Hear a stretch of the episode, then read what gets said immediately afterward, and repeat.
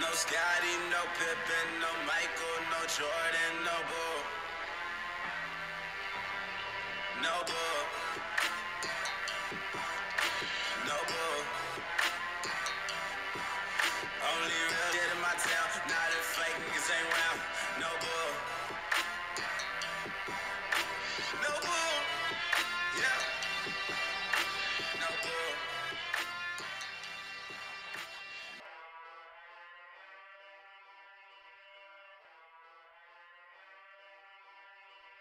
What's happening, people? We are back. Sorry, we didn't do an episode last week because my guest went down and was really ill. So good to know he's doing better now. He's feeling all right. So we're going to rearrange that one, and hopefully he will be on in the next few weeks. That will be good to have him back on. Today we have got... he's a Brooklyn Nets fan, which is perfect timing, really. I did say I'll try not to gloat too much. We'll see how that goes. But yeah, I'm really looking forward to this one. It's, you know, he's not probably seen too many Bulls games, but it will, again, just a bit of a chat, basketball chat. Be like two mates catching up, and as always, just get involved in the comments on YouTube. As I always say, we're about 30 seconds behind on a delay, so just bear with us. I will see them. If you want to get involved, then please do. Right, without further ado, let's introduce him and bring him on. He is Mr. Hooping and Looting, Elliot Wade. How you doing, brother? I'm good, pal. I'm good. How are you? Yeah, really good, man. Thanks for coming on. Appreciate you taking the time and helping us out. Pleasure. Always is. Good timing, too. If you're on the audio and you're not watching it on YouTube, Ellie has got on an awesome jersey. It's actually my favourite jersey of all time. I assumed I was going to get a lot of stick tonight, so I wore it just because it's the ultimate Bulls jersey. It is the authentic champion, and you don't have it. So it is the black with red pinstripes Michael Jordan, yeah, champion authentic. And Eddie's right, I don't have that. I do have the Mitchell and Ness authentic in that same design, but yeah, it's not really the same. Yes, but one of the all-time jerseys, though, isn't it? It's one which every fan should have in their collection. It's my favourite of all time. I've got a Rodman Swingman, Mitchell and Ness, and I treated myself last year to the authentic Jordan. In fact, Sam Blake, he recently got it turned up last week, I think, and he was messaging me saying, "Oh my God, it is amazing! You were right, but you're too scared to wear it." It's like. Yeah, I saw his tweet. You're right, because I've got, it's even worse. I've got with my gamers.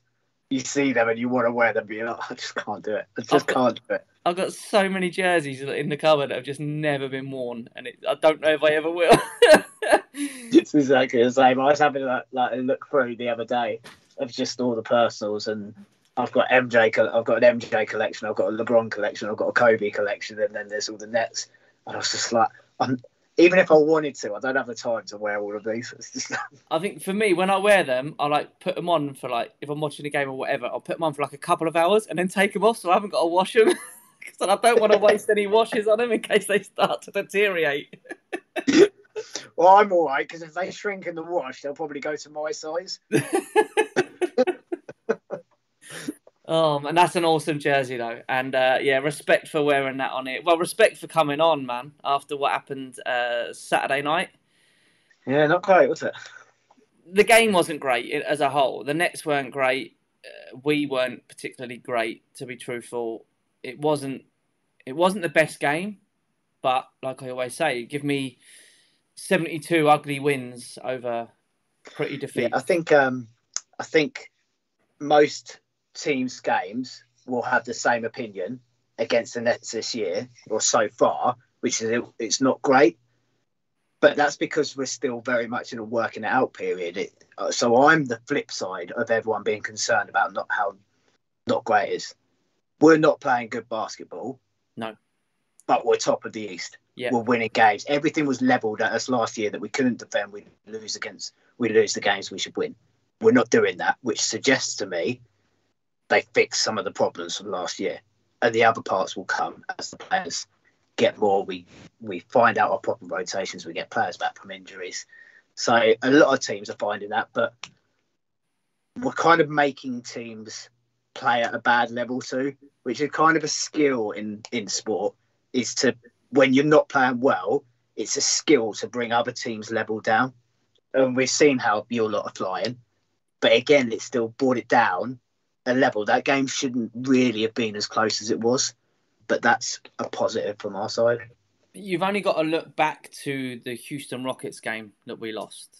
That was something, you've just summed up exactly what happened, really.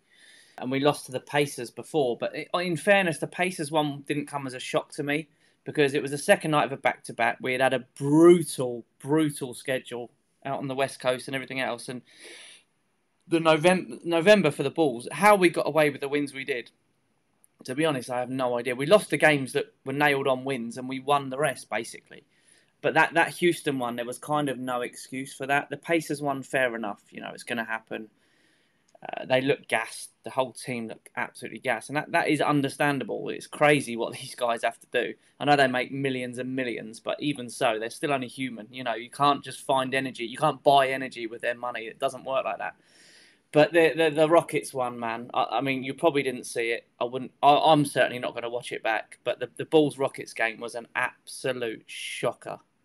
I got your radio silence, so I assumed it wasn't great. Mate. But I'm glad you said there that you can't really judge games on the second of a back-to-back. Not always. Not always, but on some occasions you can. Listen, you just give my excuse for me. So. Listen, it's like I always say to people in the group chat, in the fans group chat, like, don't use my analogies against me. They only work in my favour. Right, so when you're trying to use my pictures... Yeah. And my sayings. If anyone didn't see it on the socials, so Elliot he's got a graphic that he's got, which is 50 Cent, and it's Nets by Fiddy. Made by a Bulls fan, can I add? Who made it? Dean? G-Shack made that. Did he? It was nothing to do with me. It was purely his idea. Okay, well done, G-Shack. You're helping out the enemy here, G. Come on, man. Anyway, so Elliot always accuses me of stealing his jokes in the group chat, and I remembered his graphic. So it was Nets by Fiddy, presented by Elliot Wade. So I got hold of it, mixed it up a bit, and put Bulls by Fiddy, presented by me, and I had the same pose picture that Elliot had, and I put it on the group, on our NBA UK fans group, just before I posted it. I said, you know how Ellie likes to accuse me of stealing all his jokes? Well, now I'm nicking his graphic. I think we all know that. Do you know what, though? Genuinely, that's why I love the takes that I have, because it means that I can really, really laugh when I get all the shit thrown back at me, because we know that it doesn't get to me, which is even better, because sometimes it really, really gets to fans that they can't get to me. They get vicious stuff sent to me. It's like I said to you, like, I don't mind losing to the Bulls. If I lose to the Pacers, then I just won't speak for a week. Because they're just the most irrelevant thing in basketball. If I lose there, I don't mind losing to the Bulls, because I bigged up the Bulls at the start of the season. And especially when you came on Shirts and Giggles, was just after the all last season's trades, when I've said about players that you picked up, which in a while will start to come good, especially about Vucevic, even though he's a dickhead, because whenever we play Vucevic, we lose. Even when he's playing for Orlando Magic, we just lose whenever we play Vucevic. So I don't mind losing to the Bulls. I didn't realise that was where your hate come from, Vuce. I thought it was the whole English thing in the Euros. No, I was way before that. I've been calling Vucevic a dickhead for years, just because we lose when we play him. And then I get Garrett piping up. Garrett loves him still. He's just like a little rat, like chewing away at my ear. Like, we won a game. I was like, I don't care, Garrett. It's like that Jackson from the Departed gift. Like. So let's do a hypothetical here, right? The Brooklyn Nets are playing the Knicks.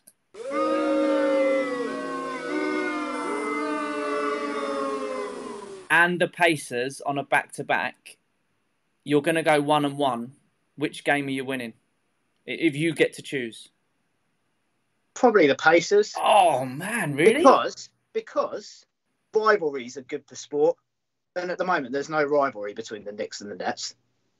So it would be really good if they beat us, because it would create a rivalry again. At the moment, they're just loud and they've got more than 14 fans, which apparently makes them really good. So it'd be nice for them to win a game and actually talk about basketball, not ping pong and crap like that. Ping pong?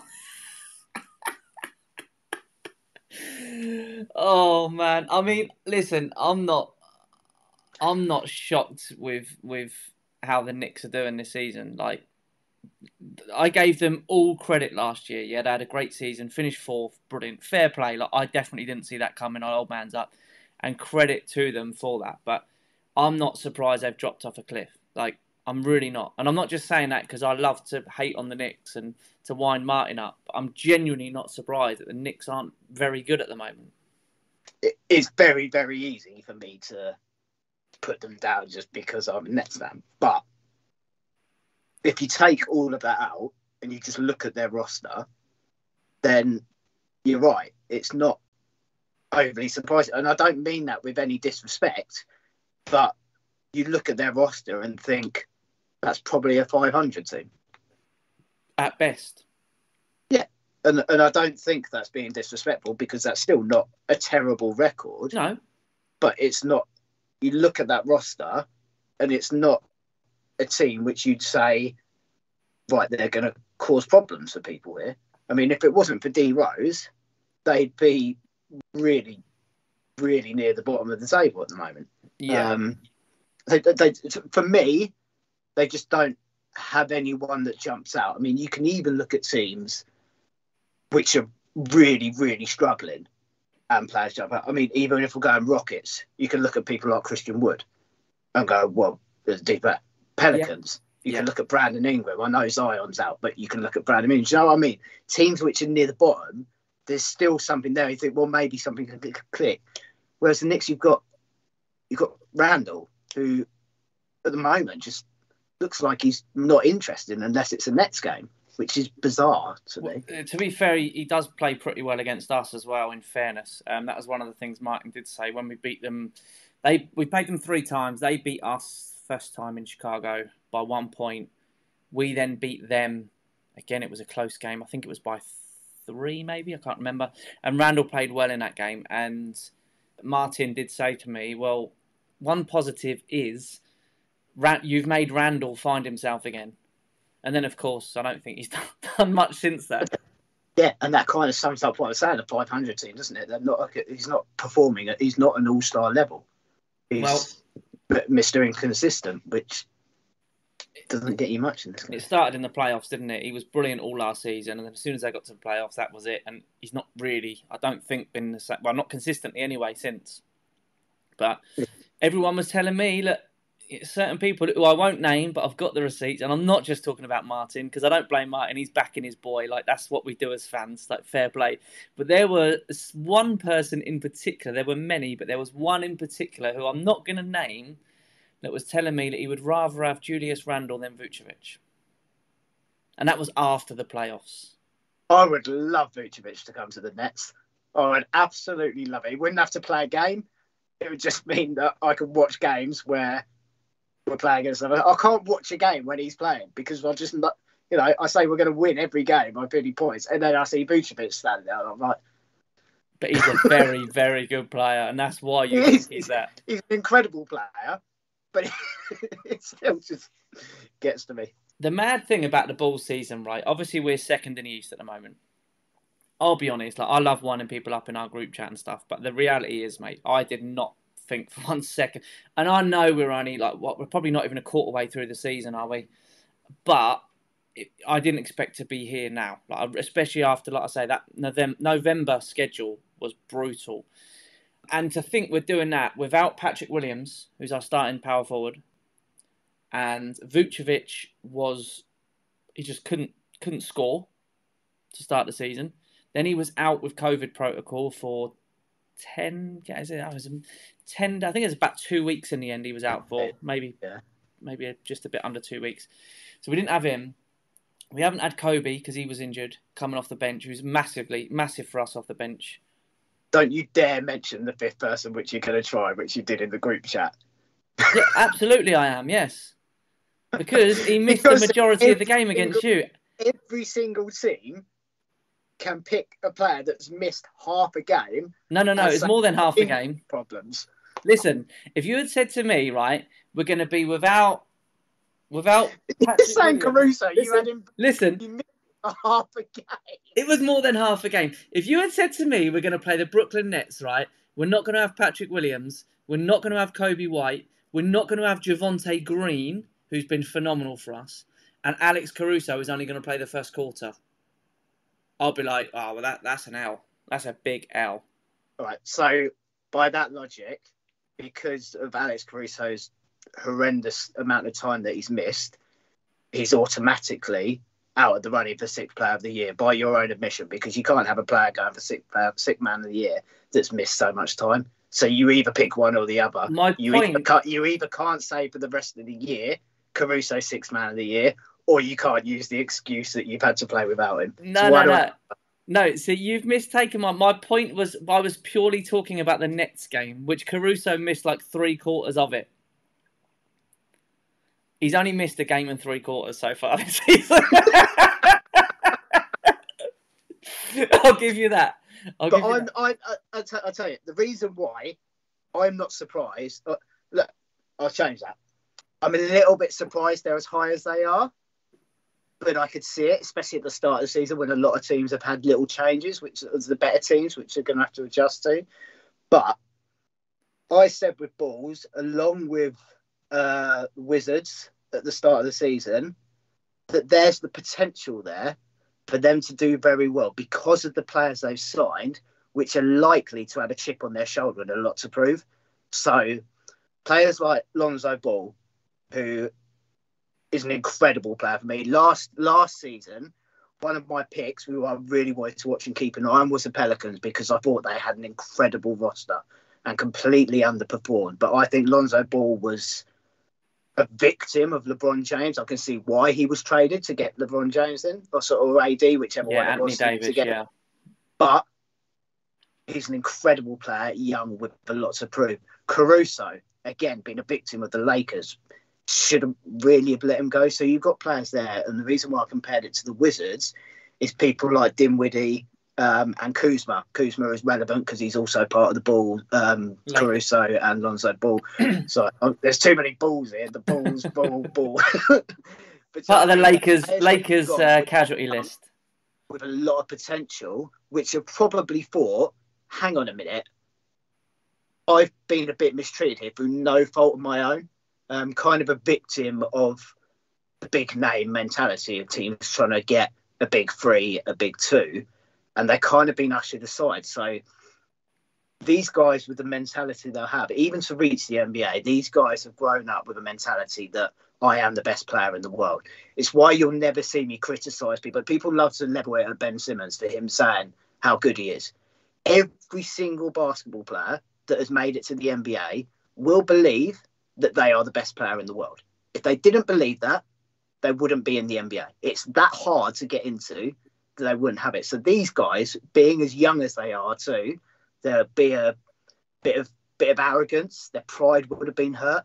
And arrogance in a good way. I don't mean that in a detrimental way, that they're going to come out firing. So it's not surprising. When you add in people like Vucevic, it's not surprising for me that the Bulls are doing that. It's surprising they're as high as they are, but not that they're winning games. I get what you're saying with the players. Their mentality has to be that. I think for them all to believe they're the best player in the world might be a bit of a stretch, but I get what you're saying. Or believe they could be the best player in the world. Sorry, not to say that currently. But I get what you mean. I get what you mean. But... And the arrogance thing, I say it about all the top sports people in the world. Every top-level athlete in the world has a bit of arrogance about them. They might be the nicest person in the world, but deep down they have a bit of arrogance about them because, like exactly like you just said, if they didn't, they ain't making it to the top. Yeah, it's that arrogance and that little bit of nastiness too, which you saw come out in LeBron James a few weeks ago. Yeah. Most top players, and I mean in the complete upper echelons here, will have that streak of narcissism. And that's across the board in all sport. It's because of that single-mindedness that they get to where they are. Yeah. And you have to be. 100%. I do agree with that, 100%. But, yeah, it's crazy to me that we touched on it last pod and probably the pod before that Caruso done the podcast with JJ Redick, and he was saying that he even went back to the Lakers after the Bulls had offered him, went back to the Lakers. He asked for less than the Bulls were going to give him because he wanted to stay there, and they still didn't pick him up. And it's... I mean, we had David Sago on a few weeks back, who's a Lakers fan, and he was saying that they kind of ultimately chose between Caruso and Horton? Horton Tucker. Yeah. Horton Tucker, yeah, you know what I mean. It's I haven't seen enough of Horton Tucker tonight, but it's a strange decision for me because Caruso's also a fan favourite. Mm. So in a Bulls fans will attend to this.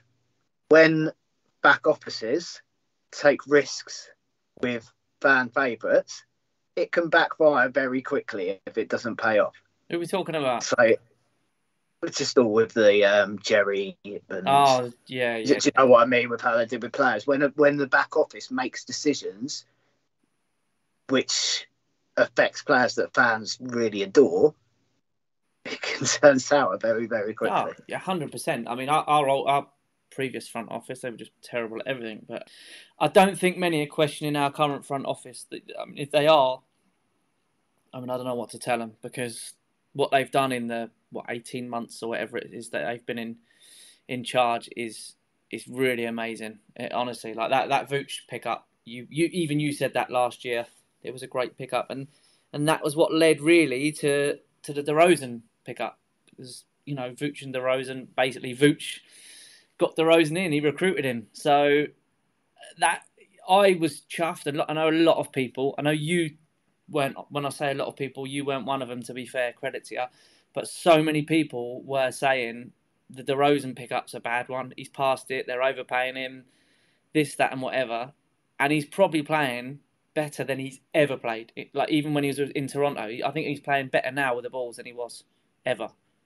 It's interesting because there's similarities with LaMarcus Aldridge. I feel for Spurs fans a bit when you see the players which are in the league now, which are no longer at the Spurs. But yeah, people said the same with LaMarcus Aldridge. He's gone past it. People said the same with Mike Blake. I know he's out of rotation at the moment, but I think it's washed. What's the point of getting him? It's just because it's a name who won't do anything, and people forget that these people know what they're doing. They're not just going, you're not going to get employed by the Chicago Bulls and go, right, I'm going to play 2K 2012 and see who's got the highest rating on them and just sign them because they are. Do you know what I mean? It's some people react as if general managers and stuff just don't watch any basketball, which is bizarre. Mate, you talking about LaMarcus Aldridge, I actually wanted to take him. When he said he was possibly coming back, I was all for the Bulls picking him up. And there was a lot of... And I get it. I get the reasoning, but a lot of fans didn't want to take the risk. But I definitely would have taken the risk with him. It's just an incredible player to watch. Because I'm not going to lie, I didn't know. You see him. It's always the same when a new player comes to your team. You see a lot more that you'd never noticed before. Oh, of course you do, yeah. Like, wow. Like, he's just effortless. He doesn't look like he can run. No. Doesn't look like he can move. And he's just... his shot looks... I don't know what it is. It just doesn't look right. But it drops. And it's automatic. It's incredible. Yeah. And Patty Newell's coming there too. Another Spurs. Yeah, another Spurs. Oh, God, yeah. Again, another good player. You've got DeRozan, Aldridge, Patty Mills, Kawhi. Just like, what have they done? Yeah, it does. Wow, when you put it like that, it does make you wonder, doesn't it? But to be fair to them, they had 18 years of this millennium of just being in the playoffs every time, which is the complete polar opposite to the Chicago Bulls.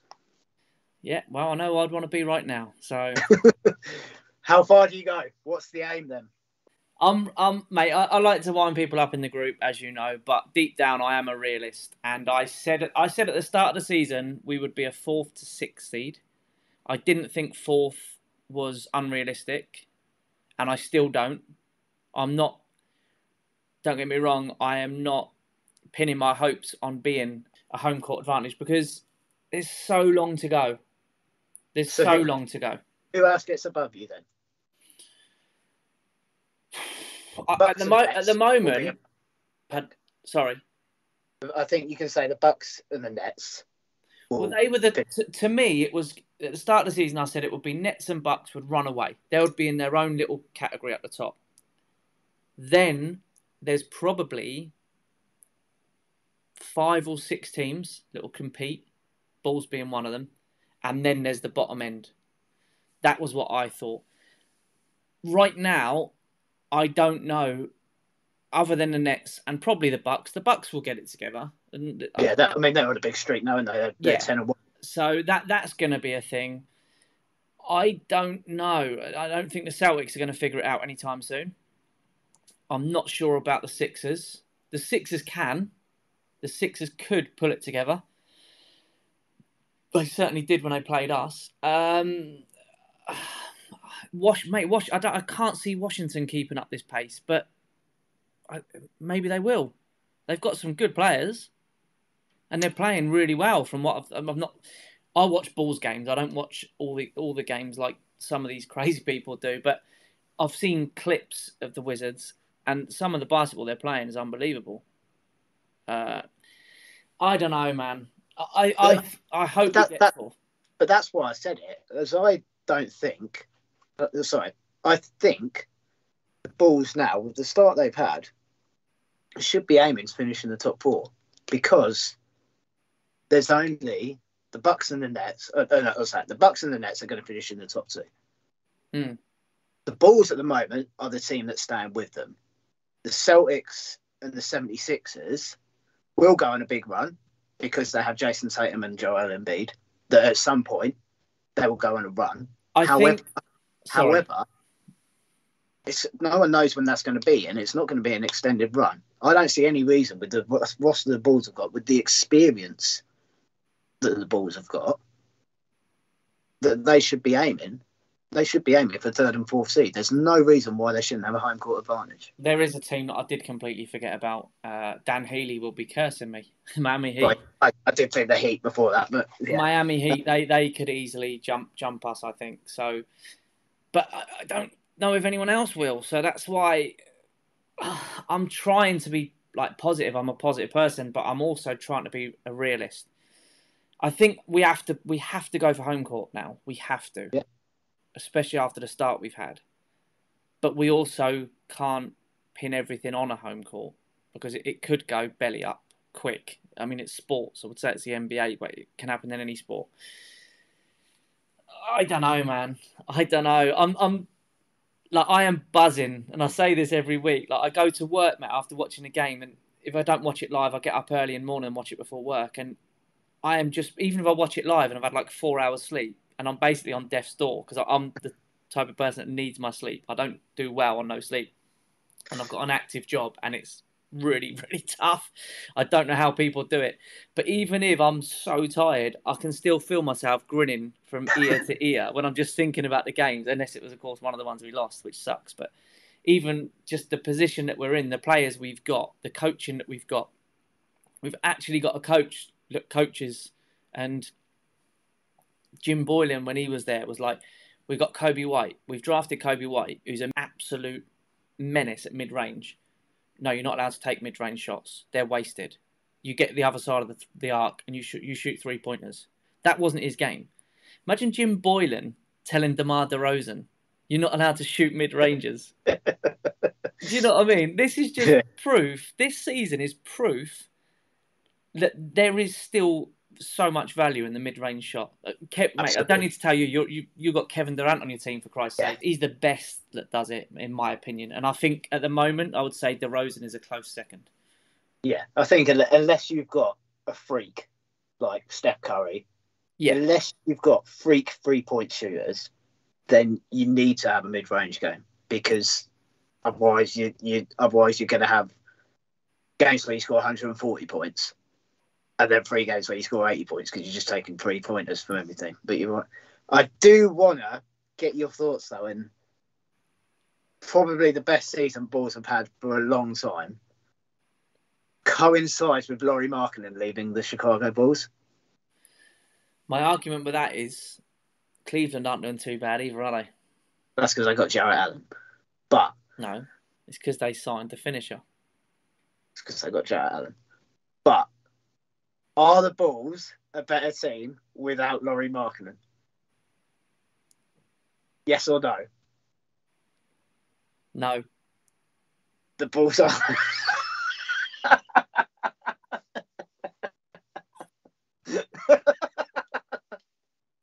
That smile from ear to ear.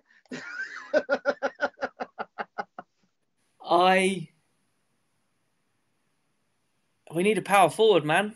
We ain't got one. We ain't got no depth in that area. So you sign him back? At what cost? You have to give up one of your starting five now to get Lauri Markkanen back. Oh, so, yeah. One of our starting five right now. Yeah. Without injuries, one of your starting five. So name me your teams first. Your best starting five, if all players are available. Well, then I don't know if I can do that. You've put me in a really difficult position. Name me your best starting five. Well, the starting five going into the season is, or would have been, Lonzo, obviously. Lonzo at point, Zach at shooting guard, DeMar DeRozan, small forward, Patrick Williams, power forward, and Vucevic at centre. That was the starting lineup going into the season before Patrick Williams went out injured. So do you give one of them up for Lauri Markkanen? Sorry, because you just said the Bulls are a better team with Lauri Markkanen. Sorry, mate, I'm losing you. The connection's gone a bit funky. But come on, you just said the Bulls are a better team with Lauri Markkanen, so you've got to give up one of those starting parts. No, I think your audio's gone, mate. We can't hear you. So, what's that advert on TV where she's like, oh, she's frozen, the cat walks by? That's basically what's happening here. Your eyes go. Oh, you can't do this to me. Listen, I thought, right, one of the reasons I was so happy that we got Nikola Vucevic, people are going to laugh at me and might even switch off from me saying this, right? I believed in Lauri Markkanen so bad. Vucevic is everything I thought Lowry could be. And I know that sounds ridiculous, but that is how much I believed in him. Like everything Vooch is now, and I mean everything, although his defence has picked up this season, Vooch has, to be fair, but Vooch wasn't really known for his defence, and neither is Lowry.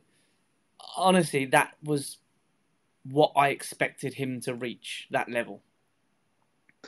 Did you find that you were more and more supportive of him the more and more you realised that he wasn't going to be that player? Yes, when I see Nets players getting stick from our own fan base, then I will go 400% behind that player. Big up Timothé Luwawu-Cabarrot. TLC, smashing it for the Hawks now, in their starting five. And last year, honestly, the hate that man got for literally playing 2 minutes a game, and people were blaming losses on him when you got Joe Harris, like Joey No Buckets, taking 3 shots a game and getting paid $700 million a year. And you've got people going, yeah, that's TLC's fault. You're like, well, hang on a minute. If a bloke's going to come on for 2 minutes in a game and expected to hit 5 out of 5 threes. Oh. So I'm like that. When a player starts getting hit, then I will go 400% and start backing them. And I think you're like that with Lauri Markkanen. You know he's not up there. You know he's not going to be, but you refuse to let it go. You always have to pick up the underdog. I still really want him to get there, though. Like, even it's the same with me with TLC. You know, he's from the Hawks. I'm checking every morning. Yeah. The Hawks have had a game. I'm straight at box score. Where's TLC? What's he done? Yeah, honestly. 12 points, 5 rebounds. Big up TLC. So this is how my life goes, right? If the Bulls are playing, I've got to stay off. If I don't watch it live and the Bulls play, I have to stay off my phone. Really? Yeah. So I get up, like, If I don't watch it live, I'll get up like 2 hours before I have to go to work and watch it before I go to work. But I stay off my phone. So I watch the game not knowing. And then, by the way, remember that Rich Barrett, because twice now he's ruined. I've woken up to a WhatsApp message off of him yesterday morning. I don't get phone calls off him. Nah, he don't call me. Nah, he don't. I don't think he loves me as much as you. But I think he does it because he knows I hate phone calls. Oh. Almost as much as voice notes. Oh, yes. If you're a male, don't ever send me a voice note. You're not an ex-girlfriend. It's not 2 o'clock in the morning. Don't send me voice notes because I won't listen to them. And then you'll get upset that I don't reply. I was just about to say, guess he's going to send you a voice note after we recorded, but you just said you're not going to listen to it, so it'd be pointless. So Rich Barrett messaged me, Lonzo. So you wake up to that, right? That is blatantly Lonzo's it a game winner. Probably, possibly a buzzer beater, but that. So I'm like, oh, for God's sake. So I'm watching the game, and I just kind of knew, well, the Bulls are going to win because Lonzo Ball's going to do something amazing, even though he was having a shocker shooting, which he has done for the last two games. By the way, have you seen the clip where he shoots that three ball at the end and then he ducks down? I've seen him shoot a three ball, yeah. Wow. No, against you. Yeah, I don't know what he's talking about. Yeah, you blatantly do know. I'm going to retweet it in a minute and tag you in there. Imagine having that much confidence when you've been shooting the ball pretty badly for two games. That's insane. But that goes back to what you said earlier, doesn't it? About the belief. They do, don't they? They have players which you don't worry about. But you're quite lucky that you can say phone off because I like you a lot of the time. I won't watch the game live because after I watched every playoff game live last year. And it took me about 4 months to recover. I was basically on death's door. Yeah. And I don't have to go off and do it. I can work from home and just stay in. But imagine if you got to the finals. Well, exactly. But I can't get away with not looking at my phone in the morning because I have to get on it for work. I have to do it to get on the socials and stuff. So there's absolutely no way that I wouldn't see something. So I always know the score. But then I look at it as a positive. I don't want to watch a crap Bulls game where we lost. So I can watch everyone moan about it, see the highlights, and then just go, yeah, whatever. Well, going back, so once I've watched a game, the next thing I do is check on the scores. The first score I look for is if they played the Knicks.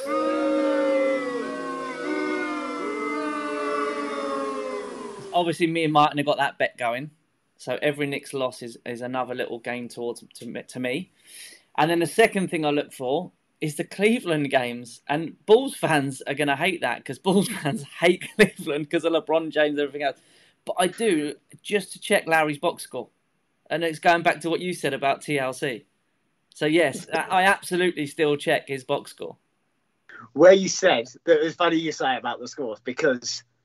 I don't hate them. I've got no ill feeling towards them whatsoever. But the one team which I can't see us lose against, which I can't accept, is the Celtics.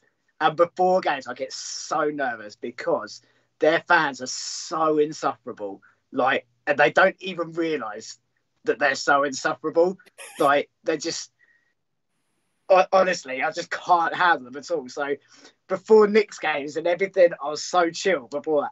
If we're playing the Celtics, I can't handle it because I know that they don't, like, they just say stuff without even realising that they're just being dicks. And I know if we lose that I'm actually going to bite to them. Not much stuff gets to me. You'll know that. Nothing really gets to me. But there's always some...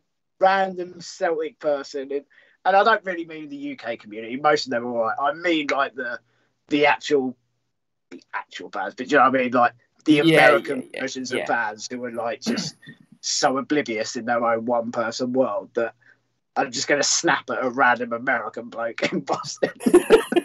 But honestly, before the game, I can't handle it, and I'm just like, it's bad. But I don't know why, because I like the Celtics.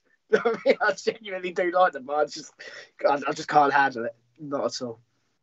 It can be too much. It can be too much. I mean, I think, to be fair, I massively let especially Martin, but Knicks fans, I didn't really go in on them when we beat them on Thursday. Was it Thursday? Yeah, Thursday. I was quite calm, but I spoke to... They'd had enough. To be fair, they'd had a tough couple of days. Oh, yeah, you had beat them just before, didn't you? Of course. Yeah. Yeah, they had a terrible week. So I felt a bit bad. And also, we done a Spaces thing. I think it was with Rich Barrett done one on the NBA UK fans account. Martin was in there. And he was saying that he was going to watch the Bulls game live. So I was like, brilliant, I'm watching it live. So we can have a bit of backwards and forwards during the game. It got to half-time and the Bulls were up like 18 or something or whatever it was. And it got to half-time and I was like, I started writing out a massive text. And then, a massive tweet, sorry. And then I was like, nah, this ain't over yet. Like, I've seen too many Bulls games to know that this is not over. So I just put it in the draft. But then I checked on Martin's Twitter account and he wasn't active. So I'm guessing he didn't watch it live. But yeah, I refrained from it. And I thought, you know, he's had a bad week. So, because I said on the next Discord, because I don't usually say anything to Knicks fans, but I was getting so many like messages from Knicks fans all this game. I was like, I've got no idea why I'm getting so much from here. I was like, because I don't really say anything about the Knicks. I just intentionally spell their team name wrong in every tweet, which really gets to them for some reason. They hate that I take the K off. But I was getting so much, so I was just like, you better believe that I am going hard. But it all changes in the morning when I saw that every single one of them was blaming the ref. Yeah, which is so ironic. There is nothing worse than going public with you blaming the ref for losing. Do it in your private groups. Do it to your team fan groups. Don't do it in public because you just proper mugged yourself off. So that just meant a full 24 hours of Leonardo DiCaprio laughing gifs in reply to every single one that I got, because it's the same as I used it to Garrett in the Euros, and they just kept replying, like asking me questions, and I just kept replying with the same gif, and they didn't realise. So he even asked me to stop using that gif. I was like, no, I've got 24 hours of it, sorry. So he's just taken that after me retweeting him, and then the Bulls go and do that. It was a tough week for Knicks. I've got to hold my hands up because I've gone public and not blamed the refs for a defeat. I've never, ever done that. I've always said, I'm not blaming this for the defeat, but this was a terrible call. And there's been a couple. And one of them in particular, I remember Lonzo had a three-point shot. And it was a perfectly good shot. I think it was against the Rockets, which we shouldn't have even been in that position. So this is why I say I'm not blaming the refs. But as Lonzo come down, he just lost his balance and went over. And they called it an offensive foul.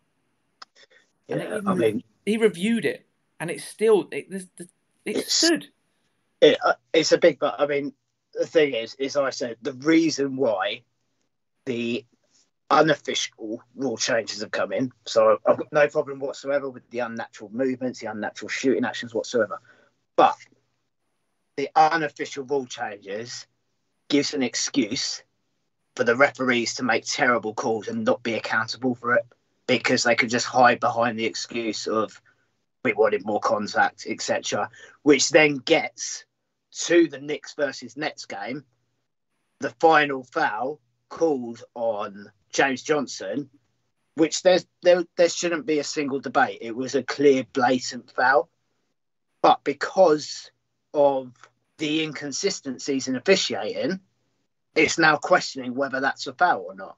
And yeah, You're going to see players getting more and more wound up because there's no line now.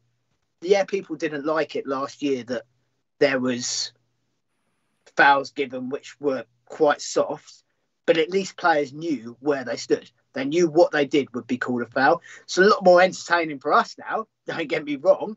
It's a lot more fun, but as players, they must be tearing their hair out, because It's just so inconsistent. This is the trouble, the inconsistency. I don't think anyone would disagree with, like, James Harden when he was at Houston.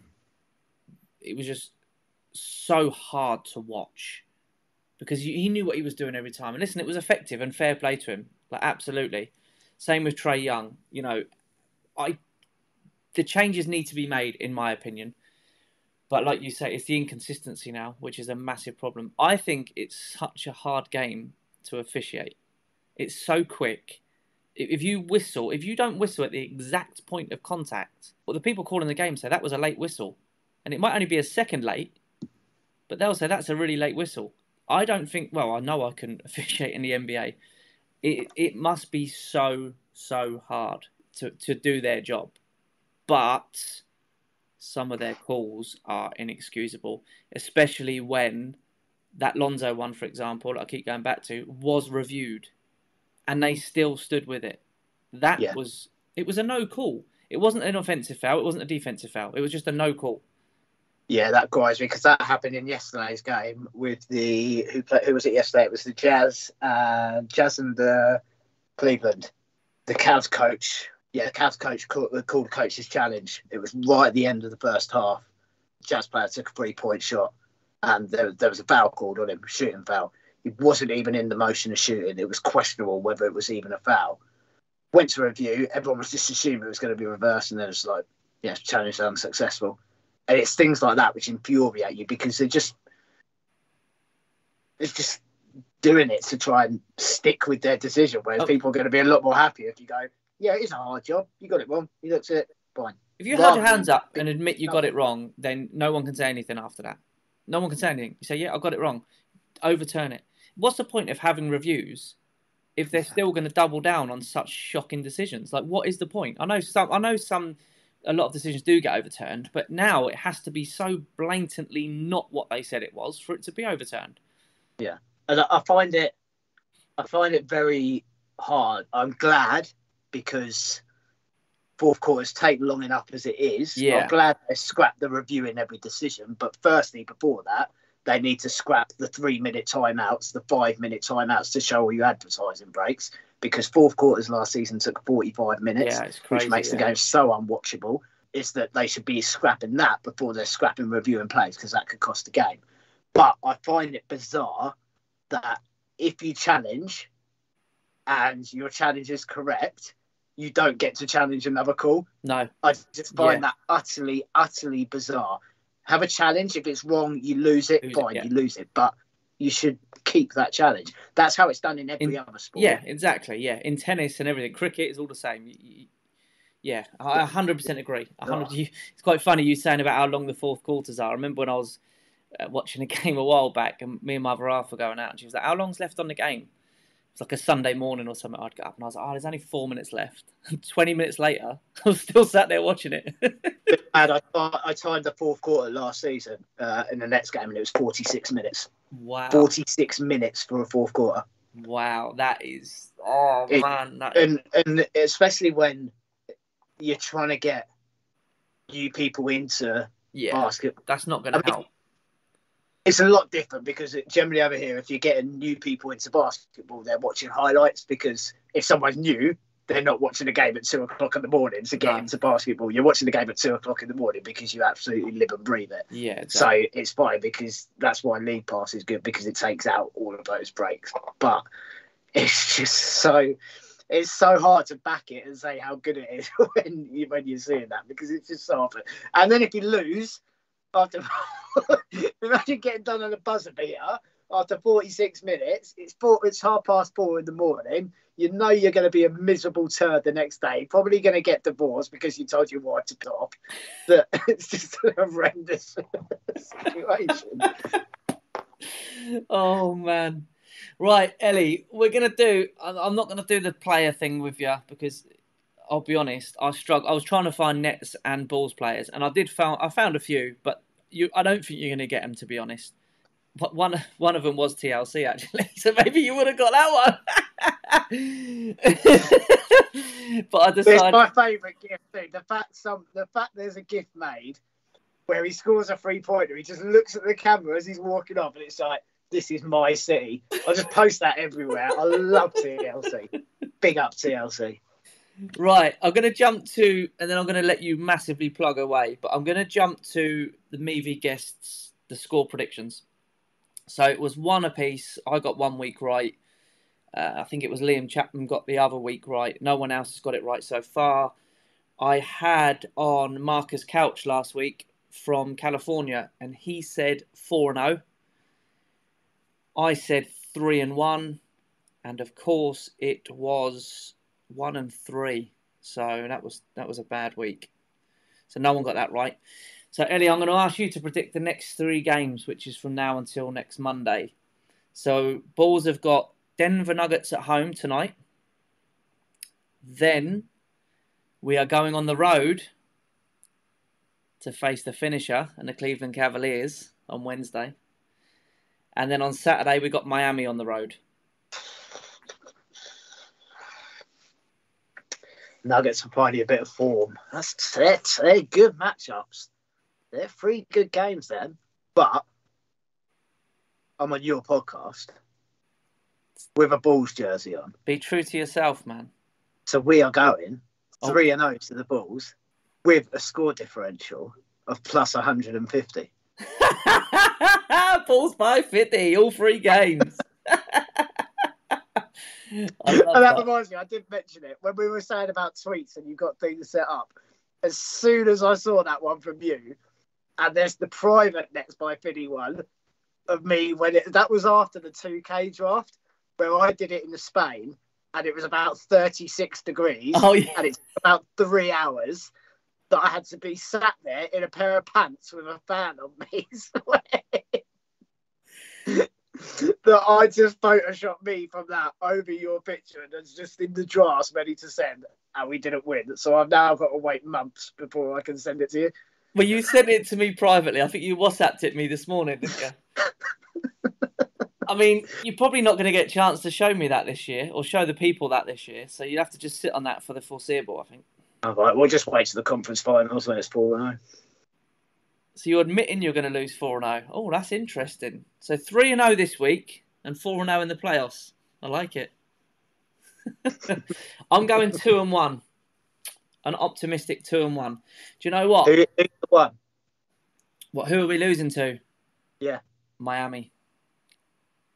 No, not Cavs and Lauri Markkanen. Because the Bulls are better with Lauri Markkanen. I really want it. I don't want it to be Miami who we lose to. I would happily take 2-1 out of those three games, obviously, because you know I'm not an idiot, and that would be a great. That would be a good one. Yeah. That would be a great week. I don't want to lose the Miami game. I'd rather lose the Cleveland game, I think. Although Bulls fans will completely disagree with me there because, well, maybe they won't because they don't like Miami either. So, do you think there'll be a tribute video for Lauri Markkanen? There will be in this house. Genuinely, will there be a tribute video? In my house, yes. See, I was going to get up for the Denver game tonight. The highlights of the tribute video would just be you. Imagine you. You on the Bulls Titantron in your 742 Lauri Markkanen. Oh, do you know, I mentally prepared myself to get up for the Nuggets game tonight.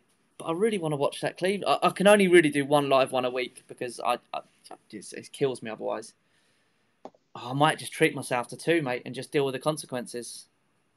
I've got to watch the Cleveland game live, haven't I? I have to. It's Christmas. It is. You've Christmas. Got that excuse for everything you do. It's Christmas. While we're talking about Lauri, right, so I don't have to bring him up, like, off my own back. I don't know if I've mentioned this before on here. I think you knew, Ellie, because I put it in the group. But that crazy video where I was pretending to cry. By the way, a lot of people thought that was genuinely me crying, which is really worrying for the state of humanity. Lauri Markkanen's agent got in touch with me after that and said, I love the video, so did Lauri. If you're ever around Cleveland, get in touch and we'll hook you up. So that was a really nice touch. Oh, I remember you saying that. Yeah, that's cool. That's good. It's good when things like that. And I've said it, all social media are probably the best team in the league for recognising fans. Yeah. The Nets are shocking. The Nets are terrible. I don't think I've had interaction with all Yes Network and everything like that. Like I've been on Where Brooklyn Out. I've been showed during halftime and everything. But actually with the Nets, impossible. Which is a shame, really, because I don't even I don't expect much stuff from me because it's kind of a business too. Yeah, but Twitter's slightly different, which I use Twitter for personal interactions, and that's why his title was Elliot from Hooping and Looting. So I fully understand, and it's why I don't ask many people to do stuff on there because I get that it's a business. But when I don't see teams interacting with like the UK Nets fans or any team basically interacting with their dedicated UK page, I find it a bit bizarre and it's a little bit disheartening because it's not hard for them. No. And it's not as if there's hundreds of accounts which are titled UK Chicago Bulls. You get, but it's very rare for other teams. You think of like poor Josh at Utah Jazz. I mean, Utah Jazz don't have any fans outside of Utah, so it can't be hard. But like, I don't believe there's even another Utah fan in Europe, let alone in the UK. That's why we had to get a non-Utah fan to start the account.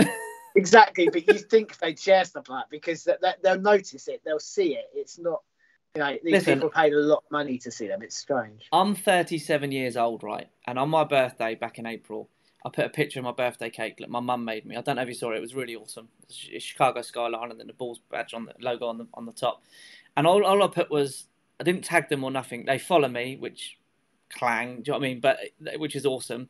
They follow. I'm followed by the Sacramento. That's really weird. That's so weird. I think it's the Kings. I'm sure it's the Kings I'm followed by. But the Bulls follow quite a lot of the people. Obviously, I know G-Shack's follow, and there's a few others. Sam Blake got a follow now. There's quite a few of them. The social media is brilliant, like you say. So I didn't even tag them, and I just put birthday cake, and I think I # Bulls Nation. And they were straight on it, like happy birthday and stuff. And I've done the same with Ollie. I put something on Ollie's, went in his, bought him he's got the full Lauri Markkanen uni. Lauri was still with us at the time. And I've done the same. He's not dead, mate. He's not dead. Well, sometimes the way people talk about him, actually, I hope Ollie doesn't listen to this. I'm trying to get him an Alex Caruso jersey. I'm struggling, but I'm really desperately trying to get him one because I'm trying. Obviously, I've got to get a custom-made one. But it's proving to be a lot more difficult than it should be. But yeah, if anyone knows where I can get a junior size, probably medium, maybe small. He's got a small at the moment. Probably go medium. A junior, this is a massive beg. If anyone can get me a Bulls. I'll tell you after. Oh, really? Oh, awesome. Okay, well, there we go. Sorted then. Right, well, hopefully I'll be able to source Ollie because I've got the City Edition Alex Caruso coming hopefully this week. Should be. Let's be honest. We know where that's coming from. It could be next year. But hopefully my City Edition Caruso will be here this week. So I desperately want to get Ollie one because Ollie will sit and watch a game with me now. And where he used to spot Lauri, because obviously it's been drummed into him, now he is very much on the Caruso bandwagon with his dad. He's only 4. But he loves it. And the headband, you've probably seen the pictures of him. He's got his own headband and stuff. And he just loves it. So I've got to get him a Caruso jersey. I have to. And I want to see then, Ollie, send in a Hoopin' and Lootin' Christmas card. They will. Actually, I was just about to talk to you about that. I didn't have them this weekend. Otherwise, they would have been on it. But I'm picking them up Friday. So I'm going to get them to do one Friday night, especially Jess. My daughter Jessica will be all over it. She's 6. She loves drawing and design and stuff, so she'll be all over it. Ollie's about as creative as me with stuff like that, so it might just be a scribble. But Jess will probably do you an awesome one, so she can enter it for Ollie. But yeah, next thing, man, just plug yourself away. Obviously, all them jerseys in the background. Yeah, so we have the now annual Christmas Day drop coming up. In case anyone didn't know and just wondering who's this random mug like going on the Bulls podcast, I run a basketball NBA jersey store called Hoopin' and Lootin'. So yeah, currently I think we're up to 180 now. So 180 new jerseys are dropping on Christmas Day at midday. So I'm also a man of the people. So I've given every single person excuse here to get out of peeling spuds, setting the table, etc. You need to be in line for that drop. Everything I sell is below retail. That's the whole mantra of my business, is that people are often held to ransom in the UK etc., etc. You've all heard me go on about it. But if you want to steal, also get on the website because there's drops going on all the time into the 4-5 bargain bucket. There was. It got snapped up, though. Lauri Markkanen got snapped up a couple of weeks ago from the 4-5 bucket. I saw it hovering in there. By the way, sorry, shout out to Sam Blake. Sorry, mate, I've only just seen your comment earlier. He's put, will you wear a Lowry jersey for the Cavs game? Absolutely not, Sam. Don't be so daft. I love Lowry, but come on, man. I'm a Bulls fan more than anything. Sorry, go on, Al. So hang on, the Lowry jersey got snapped up. Do we know? Can you say who, or is it all confidential? I don't know who it was. There's still a Coby White in there, City edition. I've seen that, the blue one. That's nice. Yep, but the Lauri Markkanen got snapped up. Wow. In fact, I think there was two. I'm sure there were two that got snapped up. Wow. So there was a City edition and a red one. I saw the red one. I didn't see the City one. Was it the blue City one? No, it was the... it was the black. It was the black Chicago one. Season. Yeah, the Chicago script without the Nike badge. I remember. Yeah. No, the Cinnabar one. That's it. That's what I see. The Cinnabar one. Yeah. Nice jersey though. But there is a heavy Bulls influence in this drop. There is a lot of Bulls stuff.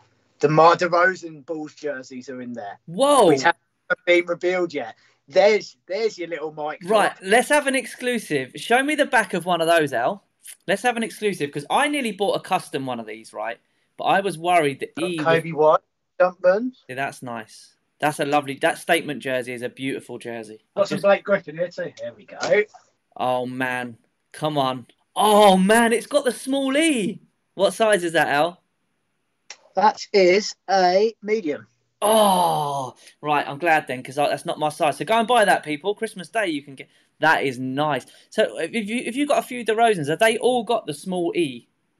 Oh, that's the only DeRozan I've got. Oh, okay. But yeah, we've got your retros. We've got your Pippin pinstripe champions. Oh, it's just such a nice jersey that is, man. We've got your normal Pippins. We've got some MJ scripts. Awesome jersey. We have got your... I'll tell you what I should have worn. It's not Dwayne Wade, is it? It is Dwayne Wade. Oh, wow. Yeah, I should have worn that, shouldn't I? Yeah, that's on there. I've got... Sam Blake's after an XL or a double XL. Well, you could have a XL authentic Chicago Bulls Mitchell and Ness. That is beautiful. I've got that jersey, and not one picture I've seen does that jersey justice. You'll have to fight G-Shack, though. I've got it. What size is that one, Al? The rookie. That's a large.